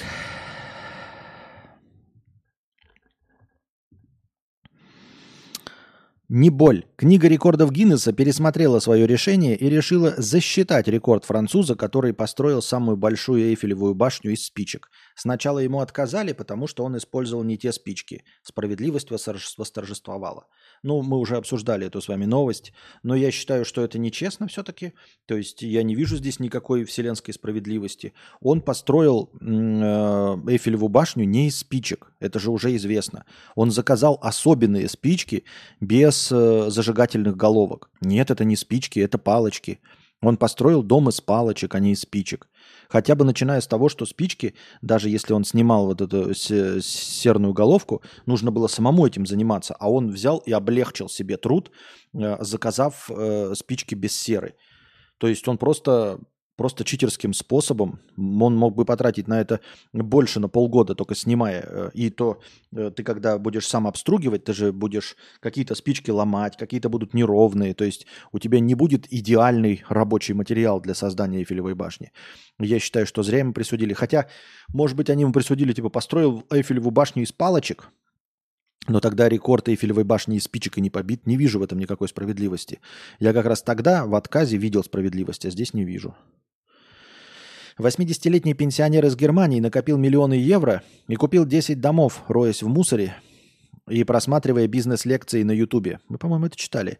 Мужчина получает пенсию 3600 евро, но экономит на всем. Тратит 5 долларов евро на продукты в месяц, находит еду на помойках и топит э, жилье отходами. Из имущества у него только ноутбук для просмотра бизнес-лекций, которые научили его бережливости. Отложенные деньги пенсионер тратит на покупку и ремонт домов, чтобы позже сдавать их в аренду. Недавно он купил уже десятый дом. Мужчина считает, что люди слишком э, расточительны и не используют половины от того, чем окружены. Поэтому рождены жить в бедности. Мы это уже обсуждали точно. Но я напомню, раз уж я еще раз это прочитал по своей памяти, что это бред. Жить на 5 евро в месяц и зарабатывать вот 3600 и иметь 10 домов. А для чего? А для чего деньги нужны? Деньги же нужны для того, чтобы их тратить. То есть, э, говоря, что мне нужны деньги, я не буду складывать их в кубышку и жить точности таким же нищим, как живу сейчас.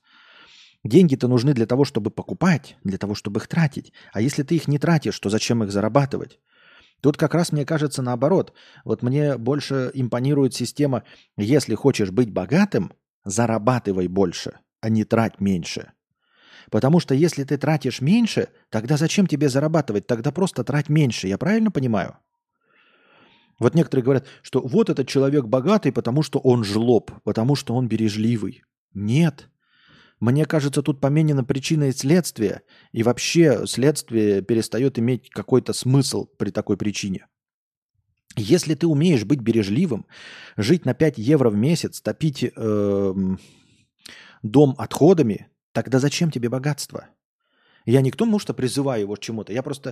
Но ну, ты складываешь кубышку-то для какой-то цели, чтобы что? Какой в этом смысл? Он 80-летний. Я бы понял, если бы ему было там лет 40, он этим занимался, и у него был бы далеко идущий план. Типа, еще 20 лет я занимаюсь этой шляпой до 60, а потом припеваючи живу на эти деньги. А ему уже 80, и он уже э, э, живет и э, деньги тратит на отопление. Ой, не деньги, а топит мусором и живет на 5 евро в месяц. А зачем тогда тебе деньги-то? Поэтому смотрите, чтобы быть богатым, точнее, чтобы покупать себе вещи, покупать дома, путешествовать и все остальное, нужно зарабатывать больше, а не тратить меньше. Если вы хотите, э, умеете и можете тратить меньше, тогда это и есть решение проблемы. Вот у вас есть какой-то э, заработок прямо здесь и сейчас, да, условный, и вам его не хватает, вы чувствуете себя бедным. Так вот, есть два развития событий, два варианта развития событий. Вы либо зарабатываете больше, либо тратите меньше. И вот ты можешь тратить меньше, и тогда твоих денег тебе хватает, и даже остается избыток на ноутбук. Ты просто тратишь меньше со своим условным доходом, пенсия у него 3600, Просто у тебя пенсия же есть, ты же можешь купить. Если ты 5 евро тратишь в месяц на еду, то ты за 3600 евро в первый же месяц купишь себе самый топовый ноутбук. И все? Это штрих-код на донат? Да. И все? А тратить меньше и зарабатывать – это какой-то бред. Нужно тратить по потребностям, а немного себя баловать. Если остается лишнее, можно откладывать. Я исхожу из своего положения. Да, да. Ну, хотелось бы, знаете, как-то вот... Э, хотелось бы жить по принципу Доренко. Это, но все равно для того, чтобы жить по принципу Доренко, у тебя должен быть заработок. Потому что Доренко зарабатывал много. И поэтому он мог жить, например, не избыточно, и, как он говорил, всю свою жизнь живет на 50% от своего дохода. А 50% своего дохода он всегда откладывает. Это прекрасный способ. Но, как я уже говорил, если ты получаешь 20 тысяч рублей, ты не можешь половину от своего дохода откладывать потому что нечего откладывать. Поэтому все равно все упирается в то, чтобы зарабатывать больше. Надо, чтобы всегда было что откладывать, да. Но зарабатывая лям, легко отложить половину. Именно, именно. Да, Даренко говорил откладывать минимум 50% дохода. Да, и это было бы хорошо, но ты не можешь их откладывать, потому что у тебя низкий заработок. Так выходит, тебе нужен высокий заработок. Ну или да, можно, конечно, экономить. Ну, и откладывать 50%. Но ты от этого сильно тоже не разбогатеешь. Вспомнил лекцию про бабку-богачку, которая платье несколько раз в год стирала, чтобы экономить на мыле. И, и, и, и что? Ну и жила в этом платье, ходила. Для чего и тогда это все богатство-то было? Непонятно. Как-то теряется весь смысл вообще всего этого.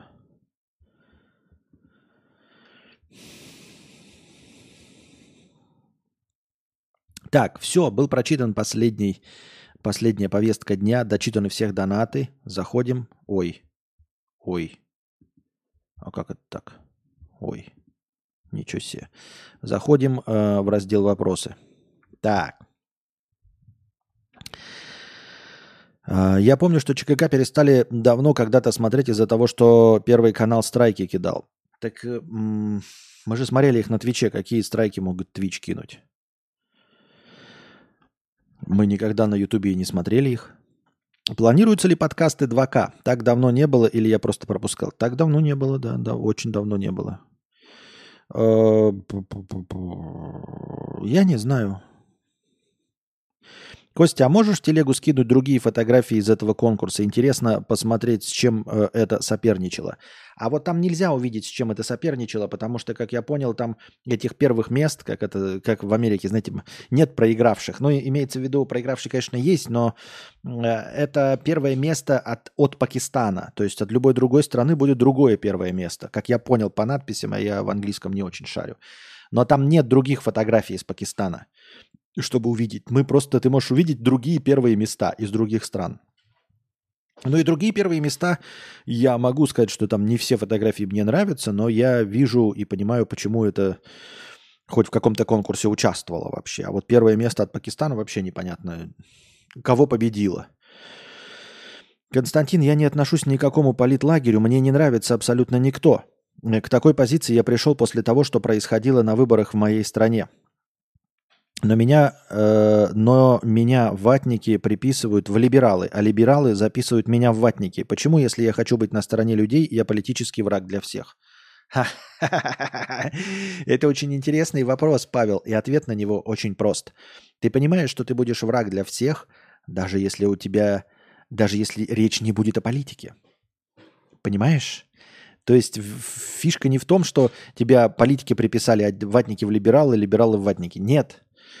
А, ты просто будешь говном. Если мы абстрагируемся, уберем эту тему вообще, ты войдешь в какую-то новую среду, где никто не будет увлекаться политикой. Ты думаешь, все будет здесь хорошо. Нет. Тебя все равно смешают с говном. А, потому что атеисты назовут тебя веруном, а веруны назовут тебя атеистом хотя ты будешь агностиком. А ты скажешь, ну тогда я пойду в группу агностиков. Ты придешь в группу агностиков, и тебя э, эти андроида пользователи назовут э, айфона терпилой, а айфонщики назовут э, андроида дрочером, и ты все равно будешь э, неугоден. Э, суть в том, что э, это, принцип ненависти у людей, они найдут за что тебя ненавидеть. И тут не нужно э, вообще не иметь никакой позиции. То есть все равно ты можешь придерживаться какой-то позиции, можешь не придерживаться. Ты все равно будешь враг для кого-то. Не, не для всех, нет. Это не, не то, чтобы это не, не такая не отрицательная позиция. Но тебя все равно найдут за что ненавидеть и не любить. Делов-то. Иван Пивко, 150 рублей. Очень жаль э, Леху. Мне очень э, плохо. Э, новости меня растеребили. Это я меняю слова, я не знаю, как они правильно без мата произносятся. Я понимаю тебя, Иван Пивко. Я тоже э, демотивирован. Все, ну, не все, наверное, да, те, кто считают его неправым, не демотивированы, но часть людей демотивированы. Печально и грустно, да.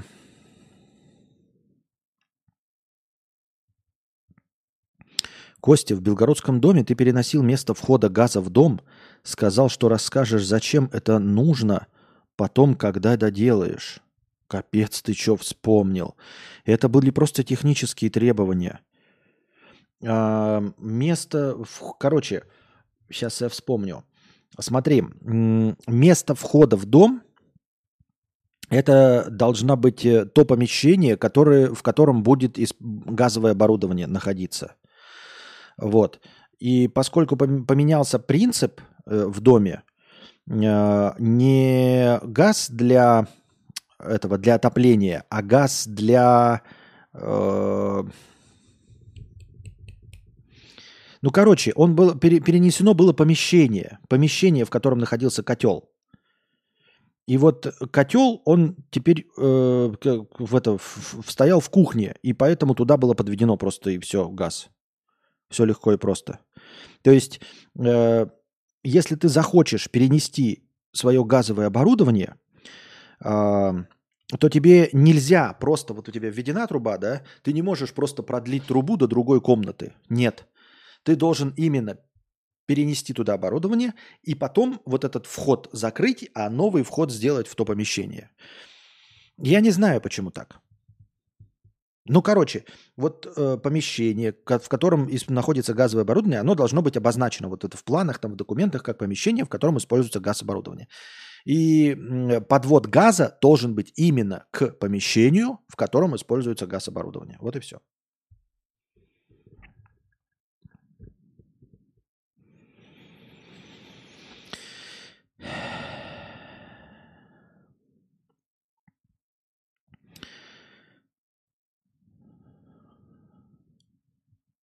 Мне так плохо, так горько от сегодняшней новости ушла последняя надежда. Если никогда ничего не будет, зачем дальше так жить? А если не так, то как? Эм. Слушай, я не знаю. И я не знаю, где просить поддержки, но главное, что ты жив, и тебе нужно продолжать жить. И все. Тебе нужно продолжать жить.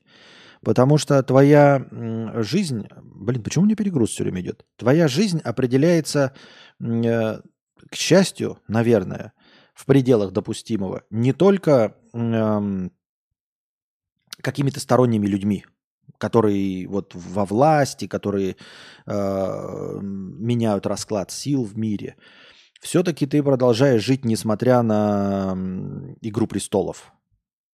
Понимаешь, ты как житель э, Семи Королевств э, продолжаешь жить, несмотря на Игру престолов. На тебя, конечно, все это влияет, да, на троне может сидеть Джоффри Баратеон, и всем будет плохо. На троне может сидеть кто-нибудь хороший, э, например, Джон Сноу, и тебе будет лучше. Но по большей части это игра престолов, а тебе, несмотря ни на что, нужно заниматься своим делом, э, своей жизнью и пытаться сделать ее счастливой, несмотря ни на что. Э, это раз. Во-вторых, мир у нас, как это говорят, многополярен, или, или стараются его сделать некоторые многополярным, и это в том числе дает тебе возможность, ну, как минимум, попытаться выбрать место, где тебе будет комфортнее. Потому что не весь мир э, в одной какой-то политической позиции. Какой бы ты ни придерживался, не весь мир. Да, могут быть где-то закрыты границы. Ты мог бы находиться, например, там в Северной Корее и не иметь возможности выехать. Но и в Северной Корее живут. Это не то чтобы упадническая позиция, но тем не менее есть люди, наверное, счастли... счастливые и в Северной Корее. Но ты не в Северной Корее. Вот. А границы открыты, и ты можешь попытаться найти счастье в другом месте. Вот, если тебе где-то что-то не устраивает. Твоя жизнь – это твоя жизнь. Конечно, короли – это все очень интересно, подковерные игры, вот эти э, престольные интриги – это все классно, и они, безусловно, очень сильно влияют на твою жизнь, но твоя жизнь – это твоя жизнь. И для того, чтобы хоть как-то ее поменять, нужно предпринимать действия для себя. Вот, и делать свою жизнь счастливее. Поэтому это, конечно, грустно и печально, как я уже сказал, да, но тем не менее у тебя есть твоя жизнь, и ты несешь ответственность за свою жизнь, за свое счастье, ну или за попытку стать счастливым. Честно говоря, вне зависимости ни от чего, и не вне зависимости от э, Игры престолов, в конечном итоге за свое счастье все равно отвечаешь ты. И даже если бы что-то поменялось где-нибудь когда-нибудь, то это не значит, что за тебя кто-то тебя бы сделал счастливым. Ни в коем случае. Нет, ты бы не стал счастливым. Нет, потому что счастье – это когда ты делаешь то, что делает э, твою жизнь лучше. Никто не знает, что сделает тебя счастливее. Только ты сам.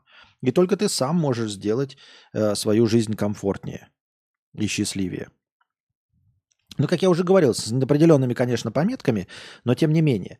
Я имею в виду, что Э, короли не отвечают за твое счастье. И за смысл твоего существования короли тоже не отвечают. Поэтому будет другой король, тебе все равно придется самому прикладывать усилия, чтобы стать счастливым. Если ты переедешь в другую страну, то ты не станешь там автоматически счастливой. Нигде медом не намазано. Тебе все равно будет, придется прикладывать усилия, чтобы становиться счастливым. Чтобы находить смысл для существования. Более того, в самых счастливых странах, если мы посмотрим, да, в самых счастливых, по мнению там опросов, статистики, в самых богатых странах, люди тоже несчастливы. Потому что для своего счастья нужно делать самому. Нужно самому трудиться, нужно самому делать выбор, Нужно самому ставить перед собой цели, определять, для чего ты существуешь, какой э, смысл и цель твоего существования. Это можешь сделать только ты. И все. Вот. Поэтому тебе кто-то может мешать. Да? Тебе может мешать власть стать счастливым. Мешать. Но она может мешать тебе стать счастливым. есть обстоятельства непреодолимой силы, как э, какие-то глобальные события, природные события, войны. И то в пределах допустимого ты можешь э, отходить от этого, как-то убегать или еще что-то. Или участвовать в них, если вдруг ты считаешь, что э, это важно. Вот. Но это все может на тебя влиять, может иногда сильно влиять, Но это значит, что тебе нужно будет просто прилагать больше усилий. И все. Конечно, э, например, в нашем представлении довольно сложно будет стать счастливым, например, в Северной Корее. То есть ты не можешь, например, там никак разбогатеть. Ну, условно, никак не можешь разбогатеть, чтобы купить себе яхты, стать звездой первой величины. Ничего не можешь для этого сделать. Тем не менее, все равно можно, надрывая жопу, попасть в партийную номенклатуру и жить гораздо интереснее, чем э, простое мирное население. То есть все равно какие-то э, возможности карьерного роста, как, как какие-то как-то социальные лифты существуют. Не лифты, лестницы. Лес, ну, лестницы, наверное, лифты слишком быстро. Э, социальные лестницы какие-то все равно существуют, даже в Северной Корее. Понимаешь? Вот. Но все равно, естественно, стать там звездой первой величины, как Канни Уэст, не получится. Ну, потому что там нет такого. Вообще, в целом такого нет. Поэтому... Ну, и они, наверное, и не знают о том, что можно стать Канни Уэстом, поэтому э, ни у кого из них не возникает такой мечты стать Канни Уэстом. Конечно, если ты мечтаешь о таких вещах, как стать Халком или Человеком-пауком, или путешествовать э, и спасать миры как страж... вместе со Стражами Галактики, то это крайне маловероятно. Я бы даже сказал, что невероятно. Во всем остальном э, нам придется, ребята, сами бить пальцем о палец, работать над своим э, счастьем.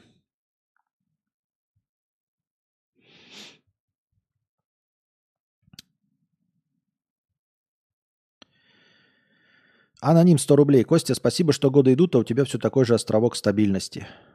Островок стабильности это прям, ну, оно, я понимаю, что это с э, хорошим смыслом, но стабильность, слово стабильность немножечко дискредитировало себя. Вот. Э, неприятные иногда коннотации возникают. Пусть будет островок успокоения.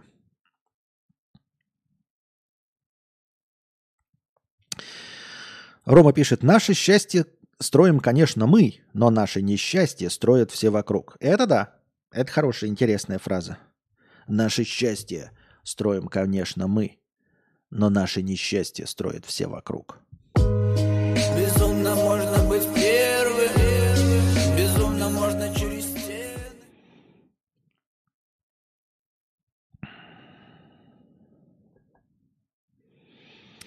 Так.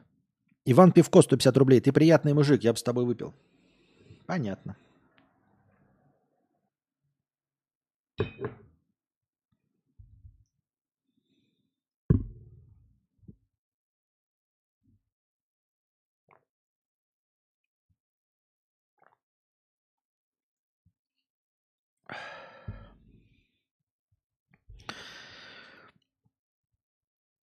Так. Мы дошли до конца донатов. Смотрим опять в раздел вопросов.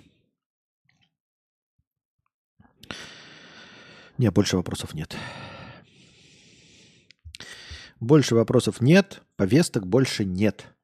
И вы ничего не спрашиваете. Так, давайте, пожалуй, тогда остановим э, падение хорошего настроения. Не будем натягивать коту на, кота на глобус. Пусть это настроение перейдет на завтра, чтобы как раз завтрашний стрим тоже шел долго. За это время, может, вы покидаете, э, во-первых, каких-то повесток. Эм, во-вторых, э, придумаете вопросы, чтобы задавать их в бесплатном разделе чата. А в-третьих, позадаете свои дешевые 50-рублевые бюджетные вопросы в межподкасте. Не забывайте донать в межподкасте, чтобы настроение было хорошим. Вот, а завтра у нас будет, получается, ну, как минимум 7057 хорошего настроения. Их чуток до 200 не добралось. А сколько сейчас людей? Нет, я готов посидеть, ребят, но вы ни о чем не говорим. Сегодня э, раздрай и не очень, видимо, э, такое конструктивное настроение, чтобы продолжать. Поэтому, как я говорю, в донатах вопросов нет. В повестке закончились все. Вот. Я бы зашел сам в новостные источники и поискал бы какие-то повестки, но, как вы понимаете, Э, сегодня только одна повестка, и мы ее все уже обсудили, а других новостей нет. Вот, просто других новостей нет, и, и все. Очень жаль. Ну, что жаль? Я не знаю, может быть, какую-нибудь развлекаловку устроить на Твиче, посмотреть что-нибудь. Если у вас есть желание и донаты там или еще что-нибудь. Да и даже без донатов можно просто посмотреть. Что думаете?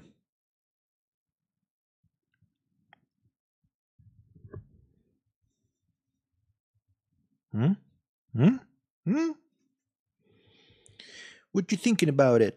Короче, я понимаю, уже почти 2 часа ночи, да? Тем не менее, тем не менее. Подождите, может, это, вернемся на Твиче, посмотрим какие-нибудь клепешники. Может, чем не шутит. Может быть, даже ЧГК посмотрим? Какой-нибудь выпуск. Я не обещаю жоговые веселья. Просто посмотрим. А можно посмотреть, я вот все время наталкиваюсь на какие-нибудь ролики.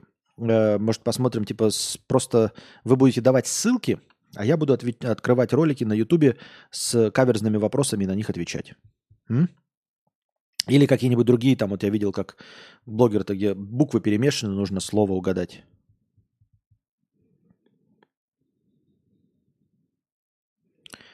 Давайте, наверное, перейдем. Да? Ждите, ну, я надеюсь, полчаса. Я понимаю, что ночь, но как бы пятница, вечер.